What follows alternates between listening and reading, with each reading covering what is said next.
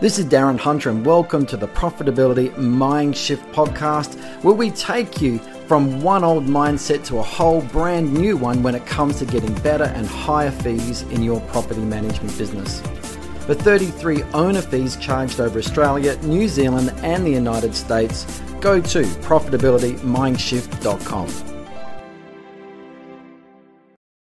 Hi everyone, Darren Hunter here. This is the Profitability Mindshift podcast. Today we're talking about fees and we're going to talk today about the annual statement fee. So, look, I get it. There are some property management software out there that automatically gives people their annual statement. They can go into the portal, all that. But look, if you're in a position where you don't have to provide that annual statement, in Australia, we legally have to give at no cost, technically at no cost, the monthly statement. So don't ever call your monthly administration fee a monthly statement fee, by the way. Don't don't call it that because legally we've got to be providing our accountability or accountability to how we spent the rent monies each month on a bit of paper or in an email or whatever.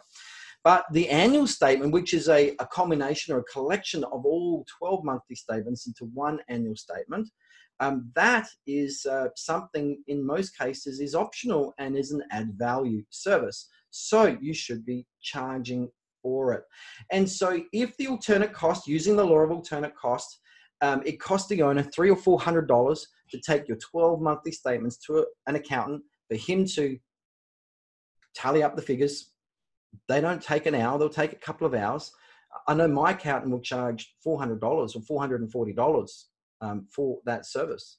Um, what will yours charge? I don't know. What will the owners charge? You see, if you're charging now 40, 50, 60 dollar fee for the annual statement because you're saving them three or four hundred dollars, guys, you've justified that fee.